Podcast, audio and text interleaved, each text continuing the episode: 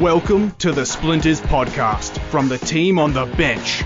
Community Radio's leading, no holds barred Friday night sports show. Available online and replayed on Triple H 100.1 FM. Now, here's your host, the Raging Bull, Anthony Caruso. Good evening and welcome to Splinters, the Bench Podcast on Triple H 100.1 FM, streaming on the web at www.triplehfm.com.au and available for download at podcast.com, Apple Store, YouTube Music, Spotify, TuneIn, and all good podcast sites. Yes, Anthony the Bull Caruso back with you and I'm back with another sport involving a round ball. But instead of the round ball being made of leather and usually being colored red, we will instead be dealing with a size 5 white ball. Yes, football back on the agenda with the delayed start. We are finally excited to talk about this new season for the Hyundai A League. It is shaping to be a big one this year, a new team entering the competition this year. I think a lot to talk about when it comes to not only players, but the way the competition is going to go into the future. As always, we will have our chief football analyst joining us too. As always, please welcome back the spicy chorizo himself, Dom Rizzuto, good evening to you. Yes, Caruso, good evening. It's great to be here talking all things football once again, a local flavour this time. A lot of people, uh, you know, they listen to us, um, will know that I'm more of a, a European fanboy. Uh, but it's not to say that we don't give the love that is needed to uh, the A League here on the on Splinters, and I'm looking forward to getting through what's you know poised to be another very intriguing season for Football Australia across not just matches on the field, but also off them, which I'm sure we'll discuss uh, throughout the, the season. But tonight is all about the season that's ahead for the football that's going to happen on the field. As you mentioned, Caruso, there's been a lot of changes. Maybe there's going to be a shift at the top. Who knows? I, for one, though, looking forward to having a look at these teams and running the rule over them ahead of what's going to be that pretty hectic season that we're about to get this year.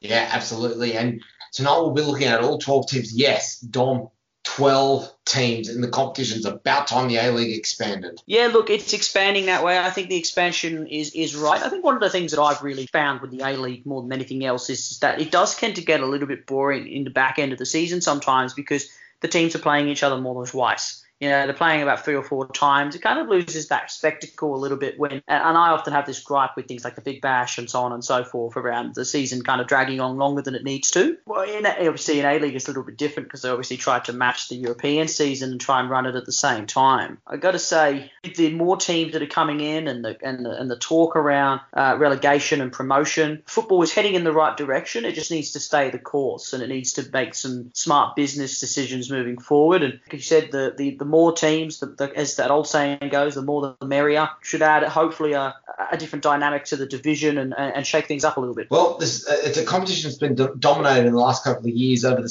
by the Sky Blues, and of course we are referring to Sydney FC. It's going to be intriguing to see who can take the challenge to the boys. Well, we can say now formally of Moore Park Road as they wait for a new stadium to be built. Uh, but we'll look at the transfers, see where the strengths and weaknesses will come for this competition, and we're going to have a special look at this 12th team. Of course, Macarthur FC, known as the Bulls, a team in southwestern Sydney. And I think the smart play that they've done with this Dom is that they've got a little bit of representation for this team in Canberra as well. Yeah, exactly right. There's going to be, um, which I think we've we've mentioned a few times before, is something that um, we thought, well, a place where we thought that the expansion would go in the first place. They've obviously tried to capture that southwest market before uh, other other teams and other sporting codes tried to get in there first, try and get the blueprint into that area area. And as you mentioned, you do capture that sort of outskirts of Canberra uh, and the ACT down the further south you go. So it's a big catchment area where they, you know, will hopefully drive a lot of fan base, and it's a big, it's a big area in terms of where people are moving to as well. So it, it's, uh, I think it's a smart decision. Hopefully, though, they can also produce the results on the field so that you can actually generate that excitement around the team. So with that, the referee signals time on. We are underway, ladies and gentlemen. This is Splinters. We're going to kick things off here tonight with our first team in alphabetical order. It is the Reds themselves, Adelaide United. The, they're managed this year by Carl Veart. And I have to say, they had a period, Dom, you and you and I would have spoken about this many a time, where they went through almost an embracement of tiki taka football, it actually brought them success for a while, and it just hasn't come since. Yeah, look, I think Adelaide drew a good season. I think I've said it a few times where they like to do it every every second year. They play well every second year. they have a good run and then they have a bad run, then they have a good run, then they have a bad run. It, it because of the chopping of changing that they sort of bring in and out of the squad. One year they'll bring in a bunch of players and those players will go leave and, and chase something a bit bigger, but then they'll find themselves, you know, having a little bit more cash in reserve the following year to to splurge a little bit and bring in some extra firepower. I think it's that it's that year for them to have a another good stab at uh, at silverware. Um, you've got to remember they've they've they've won consecutive FFA Cup titles as you've mentioned. Um, they won the league uh, a while ago, and they're one of Australia's kind of you know footballing darlings, really. And considering you know they don't have a rugby league team, as I said, they've got two AFL teams, one that did quite well this year, but haven't won in quite some time the A League team is, you know, the football team has produced some some really good results in over its its course of its history, and I think it's good for Australian football when Adelaide is playing well. Well, let's go through the uh, the transfers. There's two things that really comes to mind here with their transfers out. George Blackwood, who's been in the competition forever and a day, he's off to Oldham Athletic in England. They've lost the Scorpion master himself in Riley McGree, who's gone to Charlotte FC in the USA. This one's an interesting one. Now, Paul Izzo is a somewhat average player, and he's going to Xanthi in Greece. But Dom, there's actually a little bit of an interest with because there's a number of players going to Xanthi this year, and they've all got one thing in common. What is that, Caruso? Oh, you're going to love this. Some some manager who's come from Australia has coached a couple of teams in the A League has now been picked up. His name, Tony Popovic. Oh, that is correct. That is where he's gone. For mine to start off with, the loss of Riley McGree. I mean, is he more than a one hit wonder with that Scorpion goal? Or do you think he's going to be a great pickup for Charlotte? Uh, look, I think he'll he'll do well uh, in America. I was watching the, the other day actually on television. I, I didn't think the standard was beyond uh, Riley McGree's ability. I think he can slot in well and be a decent cog uh, for them um, in that midfield. And not one of the bigger teams, and more the well-known teams in the in the MLS as well. He'll have a good shout there, and it'll be a, you know a great opportunity. I'm sure sure it's a great experience. I think I wouldn't mind having a go at the MLS and making that my career path. That's for sure. He definitely offers uh, a lot for this Adelaide team. I don't think he had the same impact like he had at Newcastle for that one season, but he'd still be a loss nonetheless. They have been able to replace him to a certain extent. They've got two players that have come in. One has gone into defence to, to cover for George Blackwood. That's Yavi uh, Lopez, who's been signed from a very decent club in Espanyol. The return of a champion himself, Tomi Juric has come back from Bulgaria. That is a big get for Adelaide United. It's a big signing. Uh, Tomi's had you know great success in the A League so unfortunately, you know, never really filled in the role of, of, of Tim Cahill for the national team. Struggled to score goals there. Didn't have the greatest of statistics over in Bulgaria for CSK Sofia. At an A League level, he has been fantastic and he'll offer Adelaide something that they probably struggled with in the last few seasons, which is to score consistently. They've always been a, a very high press team, like to harass, like to get in your face, like to make sure that uh, pressure the you with their own attack. But Tomi Juric will give them that that solidarity up front, that Mr. Consistency, hopefully, and and you know we'll probably look to have a you know a big season too. You only have to look at the likes of Jamie Maclaren, who has done done really well for Melbourne City since he's come back from overseas and he's found himself in the in the starting lineup for the Socceroos and I'm sure that's you know what Tomi Juric has probably got on his mind ahead of a World Cup that's only a year or so away. I, have tipped them battling to make the finals. Your your prediction, Dom? I'm gonna have to agree with you there, Caruso. Let's go to the next team, the Brisbane Roar. They're managed by Warren Moore. The fact that Warren Moore is is the manager of Brisbane Roar is a story in itself after what happened during the off season, which I think has probably been one of the most disgraceful moments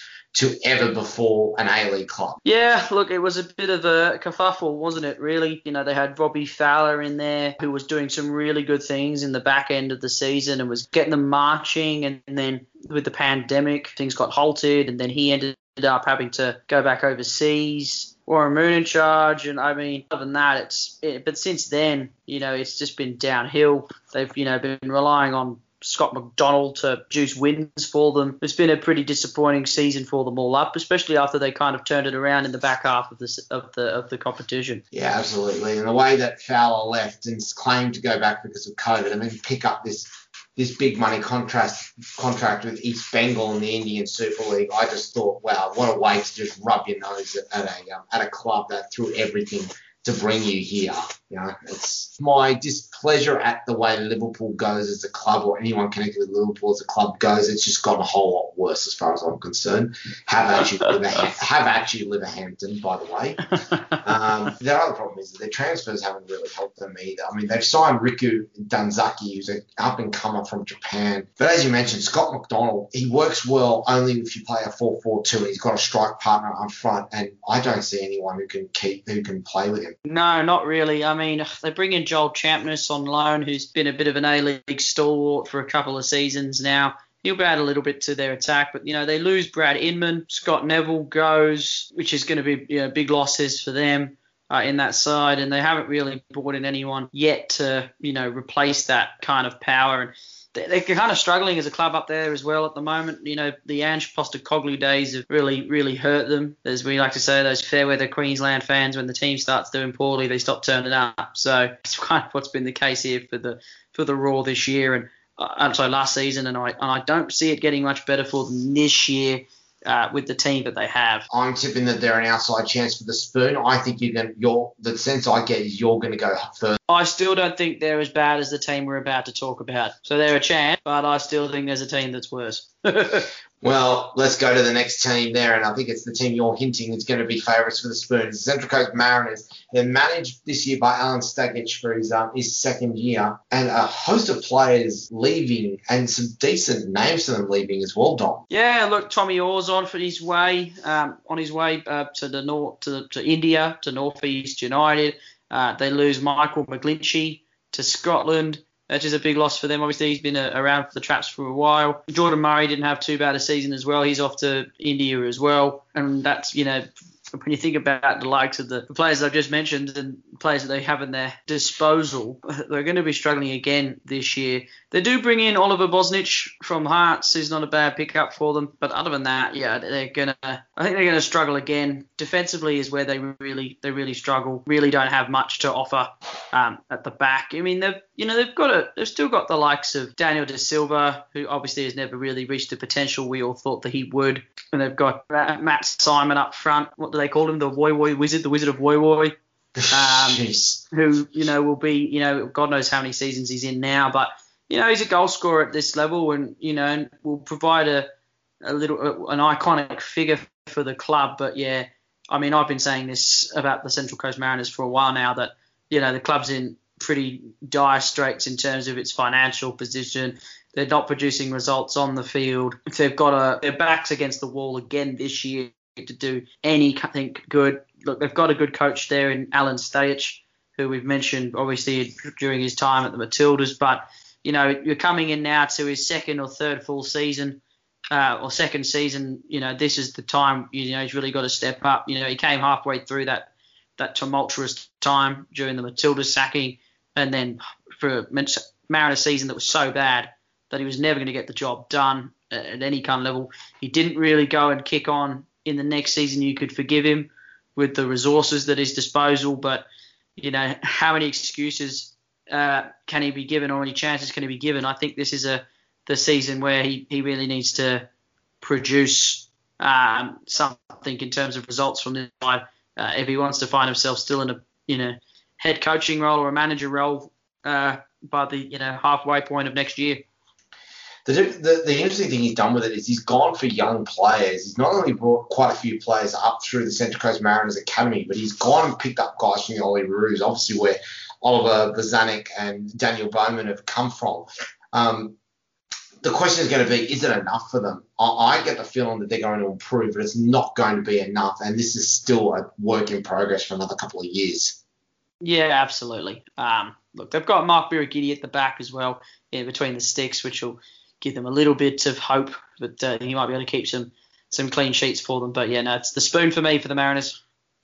Let's go to the next team, and it's the new club um, in the competition this year, Macarthur FC, the Bulls, and uh, managed by a, an old favourite of the um, of the Socceroos for a long time in Ante Milicic. And I'll tell you what, they've gone hard for some big name players. Yeah, look, this club has the potential to be very, very good um, from the outset. You know, you're looking at the players that they that they brought in. uh, to, or who they're, who they're starting with. You've got Adam Federici at the back, Mark Milligan as captain. I mean, I've always put my opinion on Mark Milligan as a, as a player, but uh, he's always been very good um, here in, on Australian soil.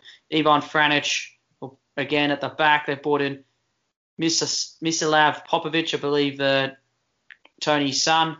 Tommy Oar comes in uh, for them, which is a which is a big boost as well. Uh, so look, they've got some decent quality across the pitch, and they got uh, uh, Ben Yap as well, uh, former Bayern Munich uh, midfielder, um, who will provide some some really good sort of experience in the squad. Um, they're going to be challenging a lot of teams this season, um, but they've still got uh, some sort of um, sort of work to do. I think, bef- unlike the, the the the Melbourne United side that came in, I think that squad, even though it was Dad's Army, had a little bit more experience across the board. But this side is still going to be exciting, I think. Yeah, I, I think what what we're seeing from here is a real big mixture of youth and experience. But I, I think the big signing out of this, the one that's probably going to give them the most um, go forward here, will be Matt Derbyshire. Um, he has, he does have a lot of experience playing in the English competition, mainly in the Football League Championship. But then again, you know, we've seen that probably the standard of the A League at its very best is probably comparable with the Football League Championship in England. Yeah, look, it's you know I think it's the, in terms of you want to compare it to, to English football, you're looking at uh, you know the second half of the championship, and you know definitely better than League One. I think. Um, is you know some of these guys, I think guys like Sydney FC could you could think could compete at a, at a championship level and and and and a former sort of Melbourne Victory side. But um, you know, I think as you mentioned, you know, as we've seen guys like Adam Le Fondre come along and you know be a real weapon for Sydney FC. Matt Derbyshire has the opportunity to do similar things for them as well uh, for Macarthur. I see them hit. I see them reaching top six. Am I being a bit optimistic, or do you see them doing doing the same? Look, I I I don't think I think it's maybe optimistic, but it's not far fetched. It's definitely a, an, a chance, that's for sure. But it's going to be a it's going to be a hard push, I think. I think very close, maybe sixth, seventh, maybe fall just short. Let's go to our next team, and it is the well. I mean, what do we call them? Are they, are they the blue side of Sydney? Are they the sky blue side of Sydney? Or are they the red side of Sydney? Because we are talking about Melbourne City, but for mind, I always remember quite fondly the couple of years that they existed as Melbourne Heart, and I thought, you know, it's a nice difference that they had. Yeah, Melbourne Heart wasn't too bad actually. I mean, it didn't, it just didn't really get off the mark, did it? I think Melbourne City's got a a little bit more of a professional kind of tone to it. And they're part of the City Group now as well, obviously. So that's really good that you know Australian football has a club that's uh, you know is privately uh, privatised and pretty self self funded as well. And they've got a very good squad. You know, I think they've you know they struggled obviously to sort of keep up with uh, Sydney FC uh, last year in that final, but you know they had a very good season in the lead up to that grand final, and I don't see that sort of changing all that much. You know, next uh, this season coming. I, yes, they do lose Josh Brillante to to Xanthi, as we who we mentioned previously. But other than that, you know, they lose a couple of young guys and a couple of fringe players, but they don't really lose too much from the side that was one step away from taking themselves to, you know, glory, you know, last season. They bring in Aiden O'Neill from Burnley. That's a good pickup. Andrew Nabbout does the does the the city switch from the Melbourne Victory. Uh, ben Garuccio comes back from Hearts. They've signed Marco Tilio from Sydney FC. So they've got some players uh, coming in who could add some real quality for the side. And as I mentioned before, they've got Jamie Maclaren up front, who was the Golden Boot last year. So I imagine that again they're going to be right up there competing with the very best. The the only question I've really got about it is the is the fact that they've changed managers again, and it's now Patrick Kisnorbo of all people who's now come in. Yeah, you'd think for a club the size and with the support that Melbourne City has, they've gone for someone very inexperienced in terms of coaching in Kisnorbo. Yeah, an interesting decision. Um, they, they haven't gone down the path of bringing in a high value manager, but look, we've seen clubs try and do that. You know, the ones that don't have the same kind of fan base or the same kind of position in terms of power in the competition at the moment. You know, we, Robbie Fowler was somewhat of a failed experiment in the end. You know, they brought in guys like Van Schip and stuff like that. They've had success But you know, I think it's time that you know, I think Australia actually give coaches, you know, based here in Australia, a chance to prove themselves. So I think it'll only make the, game better that you know players can go into management and then come out the other play, go and play, and then come out the other side. I think it's only better for the game. I've got them going close again this year. I, I think the the pickup of um, Andrew Nabbout's going to um, slotting very well. It's going to give them a very potent attack with Jamie Maclaren up front with him. And Marco Tilio, who was absolutely sensational for, as one of the youth players for Sydney FC. Can they go one better this year? Not for mine. I think they got, they fall short. I think they, well, if we're talking finals, I think anything can happen on the day. But if you're the just league? talking ladder finishes, I think they're still second for me.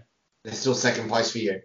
Yes. Let's go to our last team before the before the break, and it is the navy blue side of Melbourne, the Melbourne Victory, and once again, another year, another manager change. This time, Grant Brebner, another former player, coming in to take over the team. And after the absolute horror story that was last year, they have really taken the cleaners through the squad. They have, yeah. It was a disastrous year under Marco Kurz for most of the year. Grant Brebner's in now. Don't be shocked. And here's my call call for this year. Don't be shocked if they get off to a bad start, this Melbourne victory side, but Grant gets the early sack and they bring back Kevin Muscat. Don't be surprised if it happened. If you've been paying attention to the world of footballing recently, uh, Muscat was recently let go from the Belgian side that he was managing this year. 14 matches in, didn't go so well, and has been cut. So he's going to be out of a job, and you'd think that you know a return to Australia to the to the side that he knows, the club that he knows oh so well. If an opportunity came up, I wouldn't see him not taking it. So just keep an eye on that one, folks. But yeah, look, as we mentioned, quite a few players leaving this team. Andrew Nabbout is gone. James Donachie, he's gone, which is big. Kenny Athiu's gone. Big Sarge. Califuco gone. Big names there from the side uh, last year, but you thought we're going to sort of take them uh, towards a title. They have replaced them uh, with some relatively decent players. They brought in the big one being Rudy Gestede from Middlesbrough, who's had a, you know, who's played very consistently at championship level football for a number of years. The the big Frenchman. Um, I think in Australia he's he's got a big season ahead. I think he's a really terrific signing. He's a really strong athletic player, can finish well. I think he'll suit the Australian style very nicely um, for victory, and hopefully he'll score a few goals for them. They're bringing Callum. They've brought a couple of players over from Luton. Um, I know these guys quite well. With being uh, uh, Luton being my local uh, team in England when I grew up. Callum McManaman comes across. He's a good young winger. Uh, and Jake Butterfield, uh, a holding a holding midfielder as well. So some two good signings there from England. But yeah, they've they haven't brought in much uh, in terms of you know in terms of quality, but you know they made it to the round of you know 16 of the Asian Champions League. Obviously they fell in there in that game to three 0 but they you know the fact that they got there shows that you know they're a decent side and they really got you know in terms of their position in Australian football and, and the A League they're a definite top six side, and I think will be really, uh, you know, if they can get off to a good start, there's no excuses why they can't be, you know, fighting with the best.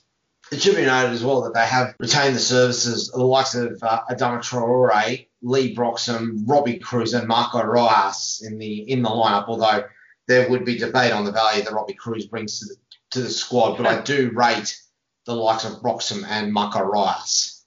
Yeah, Broxham and Rojas are very good. Robbie Kruse is the Australian anomaly, isn't he? Really, I think he, um, I think he cops a lot. Of, I think unfair slack. Fair or unfair is an argument for another time. You can ask uh, what was his face at the World Cup why they played him um, when he wasn't in particularly good form. He still will add a wealth of experience to that attack. Uh, yes, he's lost his pace, which is obviously a big part of his game, but you know maybe he can mould that into you know, a bit more of a, a tactical or strategical style of wing play um, this season and, and, produce some good results for, for the victory uh, in 2020 and 2021. Well, the challenge will be the challenge will be for Mind is whether they can actually utilise what they've got to the fullest extent because it's one thing they really haven't done over the last couple of years. But uh, I've got them improving, not making the finals, but improving. Is it enough? I don't think it is. But you're you're saying you think they will. I think that they've got enough in the squad to be a top six side. Maybe like a maybe finishing sixth. Okay, ladies and gentlemen. Well, with that, we are just coming on half time now, so we are going to take a break as uh, we catch our breath, have a quick drink, and uh, get a bit of the orange. Were you always were you an orange guy, at halftime? No, I we with the oranges were always supplied, but I was never I never eat during or before a a, a competitive match. Uh, the I just don't like the risk of getting a stitch or needing to have a quick uh, potty break. the only thing I would the, the, only thing I would have apart from liquids would be maybe a, one or two snakes. That's all I would have for that extra bit of sugar. Yeah, I think I would even go two, one, maybe a half. Half, half a snake. Share, I share a snake. Nah, the old killer pythons. uh, those would be the way to go. We're going to take a break. And when we come back, we'll have part two of our preview of the A League. This is Splinters, the bench podcast on Triple H 100.1 FM, streaming on the web at www.triplehfm.com.au and available for download at podcast.com, Apple Store, YouTube Music, Spotify, TuneIn, and all good podcast sites. We'll be right back.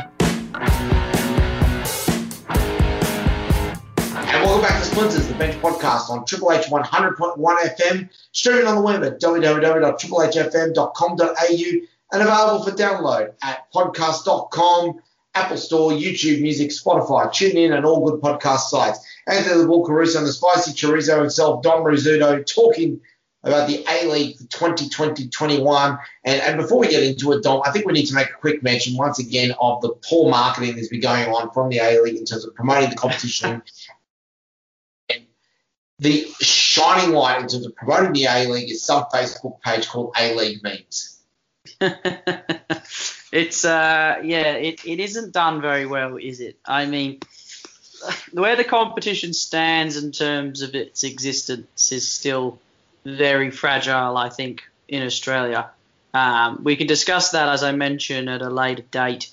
Uh, how the season, once we get uh, right into the heart of the new season, it's too early to tell uh, but it's a big year uh, this year for the A League. They need some they need some economic results, whether that be fan attendance or uh, some some TV audience, because it's been going downhill as we know for the last couple of years, and can't really afford to take another hit.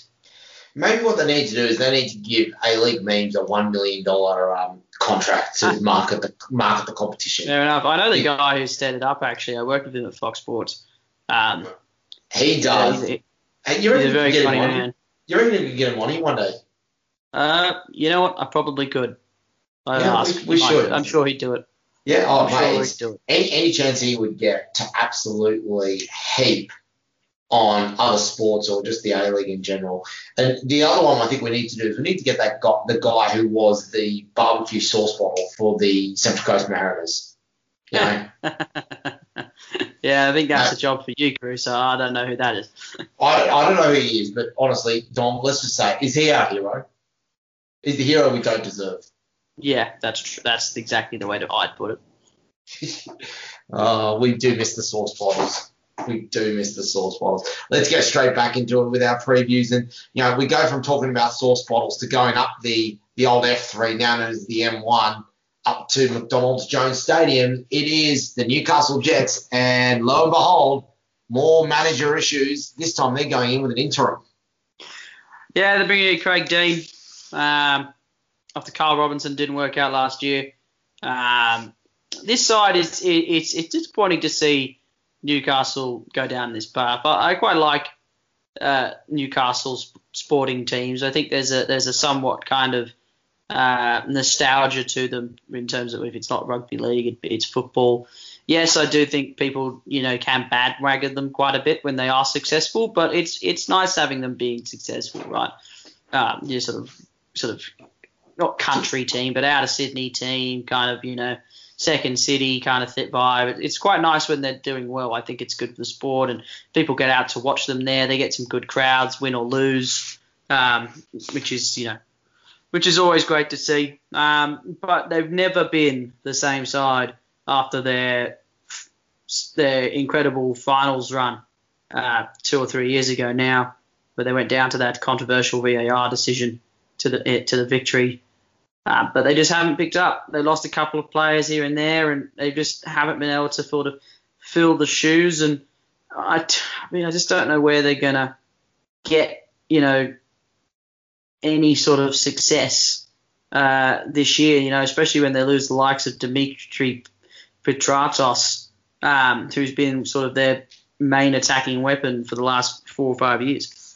Well, when you consider as well the service he was giving to the likes of, of Roy O'Donovan um, and and Bernie Ibini up front, you know, this is a team that should be doing a hell of a lot better. The other thing that comes to mind is the age of their defence, especially with the yeah. likes of Nigel Boogaard and Nikolai Topor-Stanley.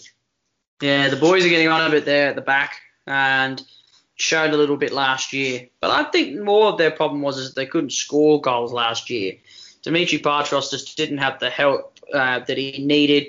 Roy, Roy Donovan had a particularly quiet season, which I'm sure people would have been frustrated about. And Bernie Ibini hasn't really settled in at all. So they've got some work to do up front.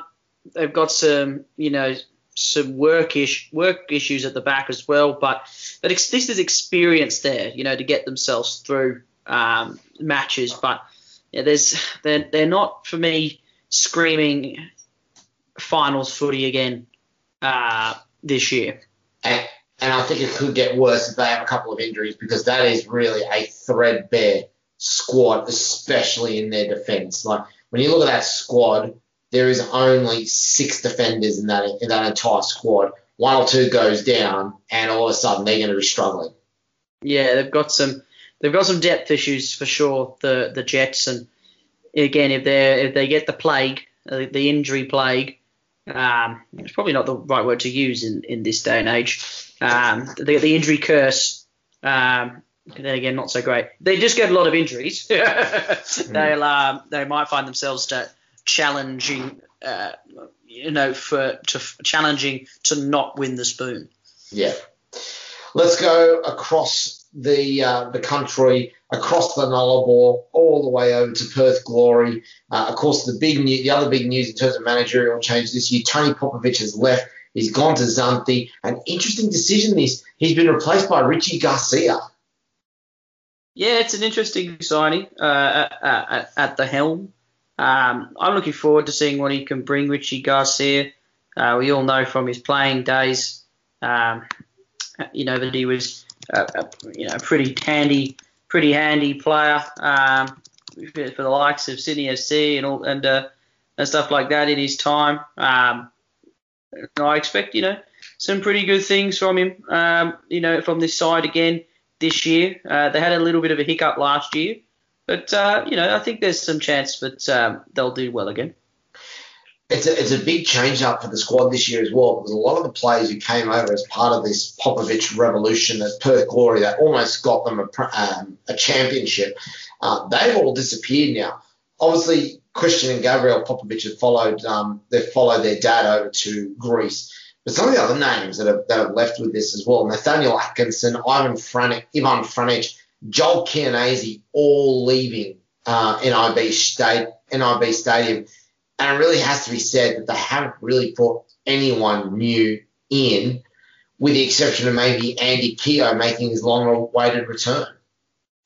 Yeah, Andy Keogh comes back, who uh, will be a big, uh, big end for them. But yeah, other than that, they lose a lot. Usually, they lose one day. Uh, they lost Christian Popovic uh, to, following his dad over to Xanthi, uh, as well as Gabriel Popovic, the other son, um, who's yet to make a kind of start. Uh, there's uh, Thomas Lapashella, who did pretty well when he's been released. Um, Jake Brimmer went over to Melbourne Victory. Nathaniel Atkinson to City. Ivan Franjic has gone to Macarthur. They've lost Joel Chianese to India. Um, and then only really replace him with Jonathan Aspropotamitis uh, from Western well United. Done.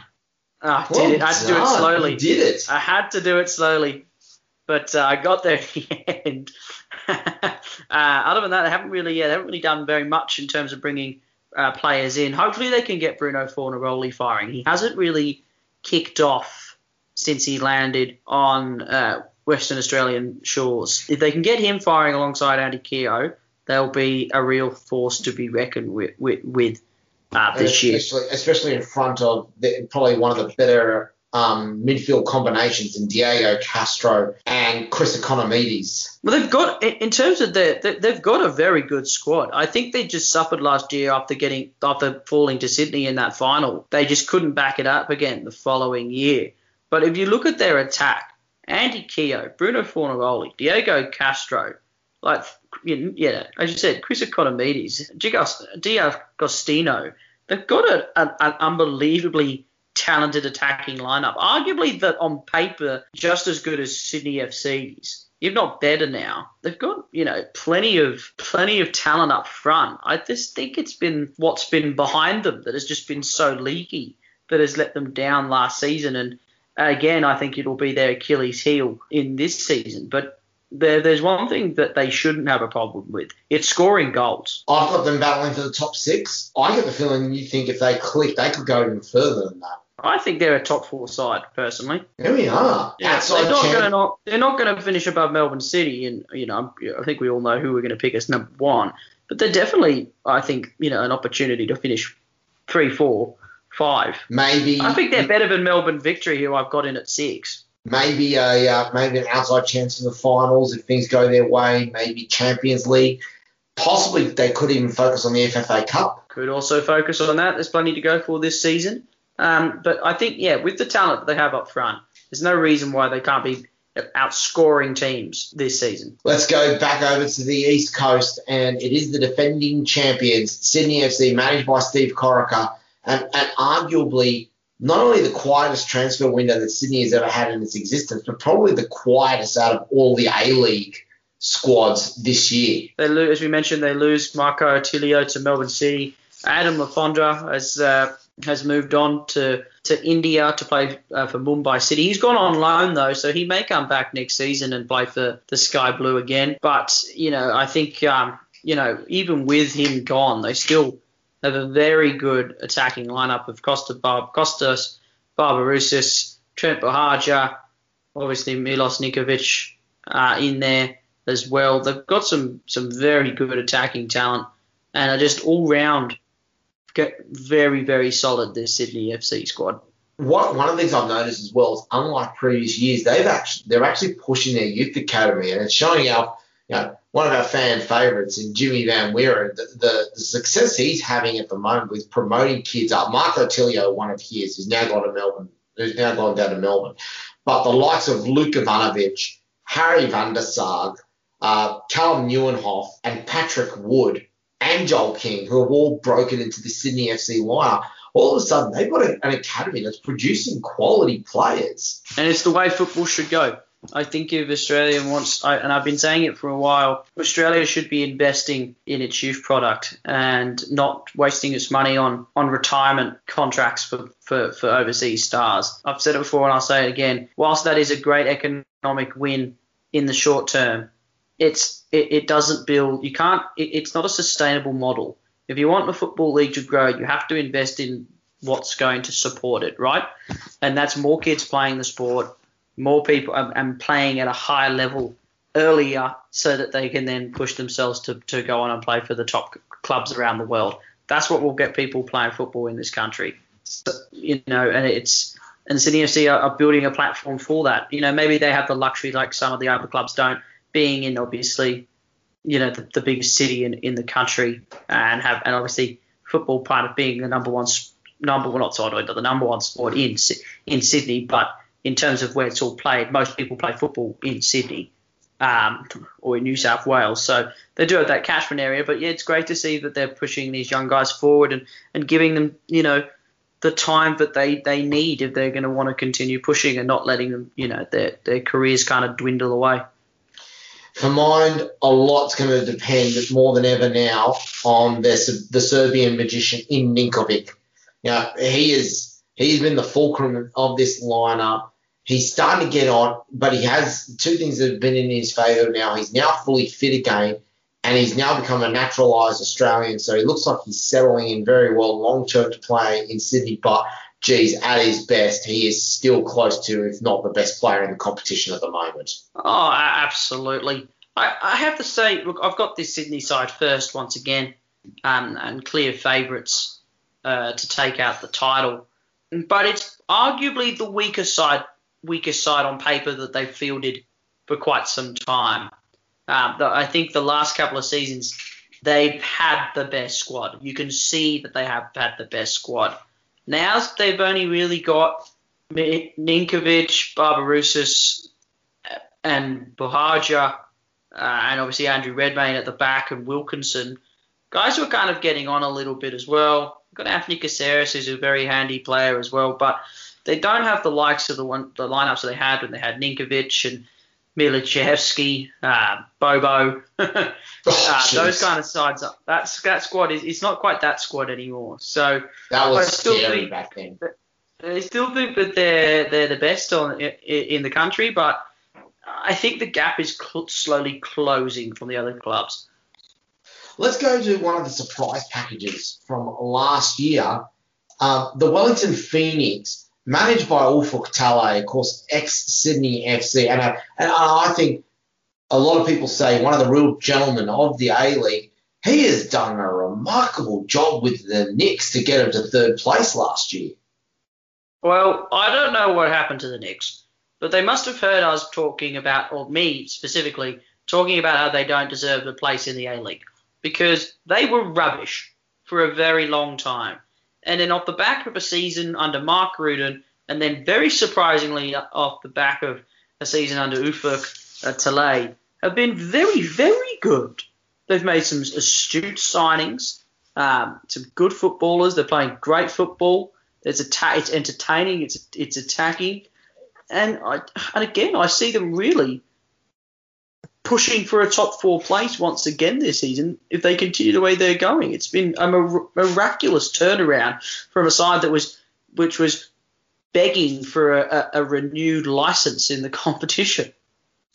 They, they do lose one of their most experienced players in Steven Taylor, the ex Newcastle United uh, defender, to Odisha for his retirement fund in India. Uh, but a couple of very astute signings, as you said again, James McGarry from Willem II in the Netherlands, and one to watch out for, which would be Tomer Hemed, who's been brought back, brought back from Charlton Athletic. Yeah, two big signings there. Obviously, uh, Tomer will be a good replacement for Gary Hooper, who came in and had a pretty good season as well for the for the Nix this last season. Again, I've mentioned as I mentioned, I think the signings that they've made have been fantastic, and there's definitely uh, you know room for them to improve this year and, and go on and become one of the you know consistently decent sides in the A League. I've got them comfortably in the top six. I I don't see them catching Sydney FC or um, Melbourne Melbourne Victory, but I see them with the likes at least of Perth, with the likes of say Perth Glory uh, or possibly Macarthur. Uh, absolutely, could couldn't agree more. We then go on to the western side of Sydney, the Western Sydney Wanderers, uh, managed by Carl Robinson, and you know they, they, they were they were pumped, they were ready for this for last season with the opening of their new home at Bankwest Stadium. By, by the way, I have to ask you, have you had a chance to go out there because it is quite simply astonishing. It's a great stadium. I've been there a couple of times for the rugby league last year, and I'm looking forward to actually going to watch some football there this year in particular. It looks it is an amazing stadium. However, I, I get the feeling now the wheels are slowly starting to fall off the bus. Of course, a couple of things have happened to the club over the last couple of years. Uh, the red and black block was largely disbanded. The original one, I think they've got a new one back, but it's it's a shadow of, of its former self, and they've lost a few key players. Have all left the club. Yeah, that Mitchell Duke's a big loss for the Wanderers. Matt Jurman following uh, another player off to Xanthi, which is a disappointment there for them. They do bring in some de- uh, Graham Dorans from Dundee. He's both had a career in Europe for some time. But other than that, yeah, they don't.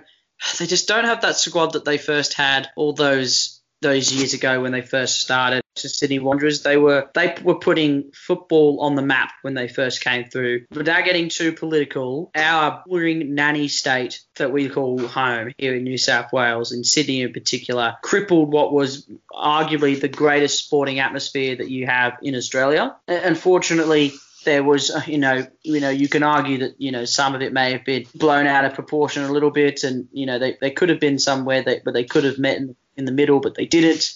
It was either your way or the highway between both sides, the RBB block, uh, sort of executive figures, if that's what we want to call them, and and the A League executive figures and New South Wales law enforcement. Um, And certain- it's- and they've certain- never recovered. They've never recovered because people stopped turning up. They started. They stopped getting money through the door, and they haven't been able to bring in decent players. And, And again, now again, more crippled by the likes of you know MacArthur Rams coming through. And we should mention as well one or two Daily Telegraph journalists who don't follow football uh, in their lives. One of them in particular being someone who's an AFL caller but wanted to stick the boot in because she can't stand, yes, there's a clue who I'm referring to, she can't stand the idea of football supplanting AFL as a, as a, as a um, code force. Well, that's the AFL for you. yeah. My thought with this team is that they still have, I think, probably one of the strongest defenses in the competition. Dylan McGowan, Daniel Georgievski, Tate, Russ, Tate Russell in particular in this defensive lineup. They pick up Philip Cancar, who's come back. It's a very strong defensive lineup. I just don't see goals in them. Yeah, there isn't. There isn't. I don't know where they're going to get. They're going to get their goals this season. I, I just don't see it. I, they'll be relying heavily on um, Keanu, guys like Kwame Yeboah and Keanu Baccus again to maybe produce a moment of magic for them. But yeah, other than that, I don't. Or Bruce Kamau, I just don't really know where the where the consistent goals are going to come from. Well, I've, I've got them. I don't see them making the top six again. I think they're going to be stuck eight, eighth or ninth. Yeah, I think they're falling. I think they're falling short too. We then go to the last team. It's a team that's been introduced over the last couple of years. Western United, managed once again by Mark Rudan, finished a very credible fifth place. Um, and the key for them this year is they've largely kept the same the same key players in this lineup, headed up by Besart Berisha and the Italian maestro uh, Alessandro Diamanti. Yeah, Dad's Army, uh, but they uh, are, are, are pretty good Dad's Army to, to say that. You know, they've got a strong squad this year, which I think will only benefit from playing together again this year. Um, as I mentioned, as we've mentioned, you've got Alessandro Diamanti in there, Max Burgess, who plays, you know, played very well under Rudan at, at the Nix before coming across. Filip Kurto as well in goals is very handy.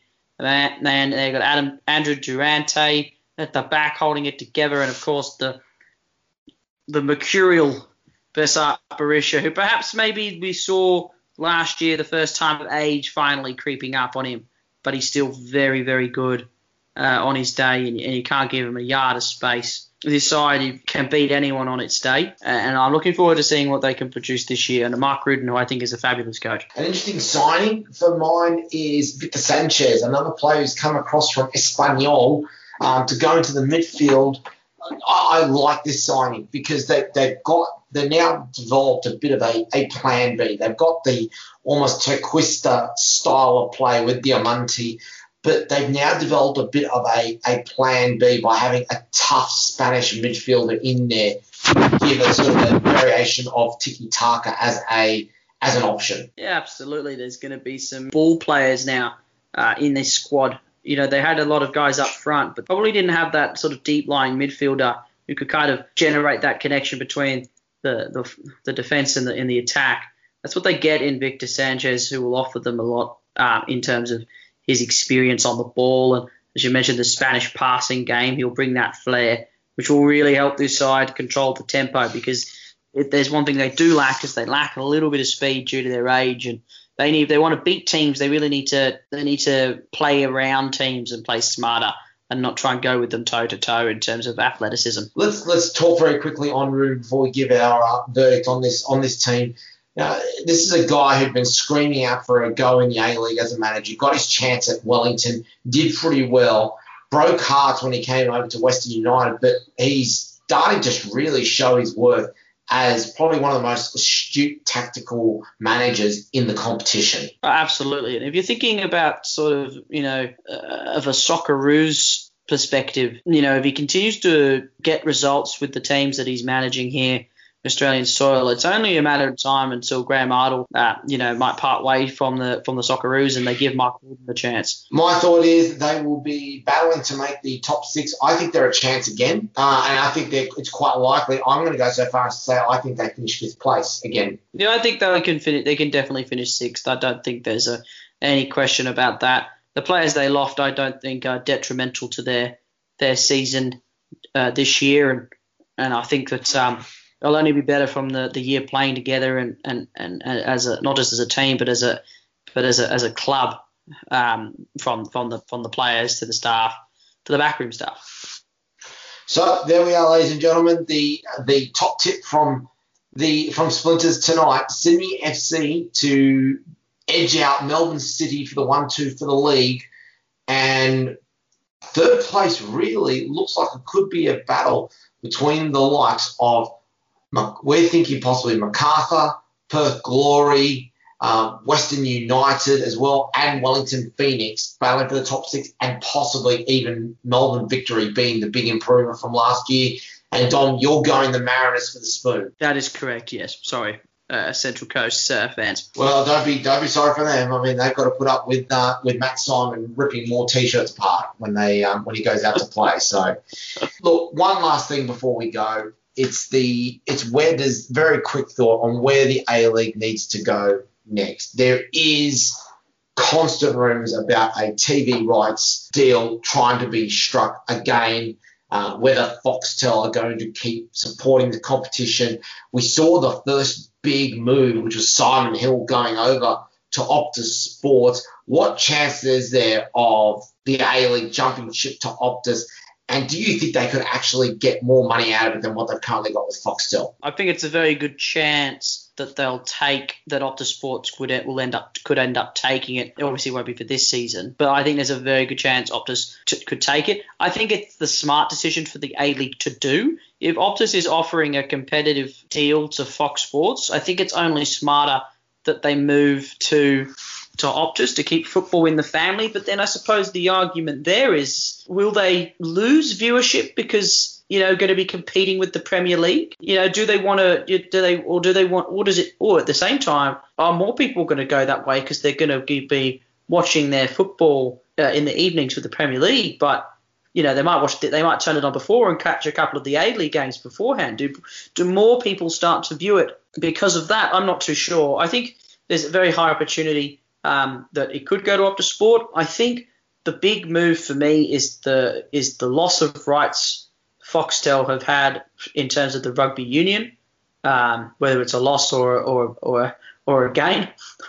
well, that only time will tell. Which gives them a, a bit of cash to, to to give to the A League if other competitors come in to offer to take on the rights. In terms of where it needs to go, it needs to have a big season this year teams need to play well.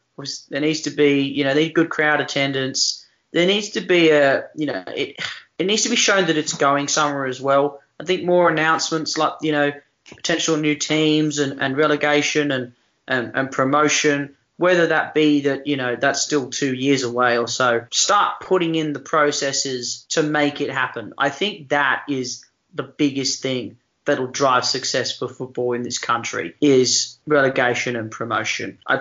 It's difficult because of the geographical landscape for the A League uh, in terms of Australia, but it, there needs to be some way that it happens. Whether they they develop a conference model and then in, in terms of or like a state model moving forward then uh, maybe that might work but then yeah there needs to be something done there. It needs to be sort of a mixed up. They need to remove those games as i mentioned at the start where they feel like dead rubbers. You need to eradicate them as much as possible. Right, there's a lot of dead rubbers in the premier league overseas as well but they've got the fan base they've got the passion. We don't have that here. Australian it's the same across all codes every game needs to be a grand final for people to turn it on and well, for the casual fan to turn it on. And if they can create that, then they're going to be heading in the right direction. Well, ladies and gentlemen, that is full time here on Splinters. We can't wait for the A League to start. And we're very excited to see it um, finally expand to 12 teams. And I think now there is some serious talent coming through. Once again, my thanks to Dom Rizzuto for, jo- for joining us here for Splinters. It's great to be back working with you again. We can't wait to see what this A League season produces. Caruso, I'm very keen to get stuck into some Australian football this year. It's going to be very exciting. I'm looking forward to what's going to be a, an intriguing season. It starts at the perfect time. If you're a full-time worker like uh, the majority of us here on the on the Splinters, uh, it's going to happen right. It's going to start right during the holidays. We can sit down and watch it without interruption. So it's going to be a fantastic uh, year moving forward. That's for sure.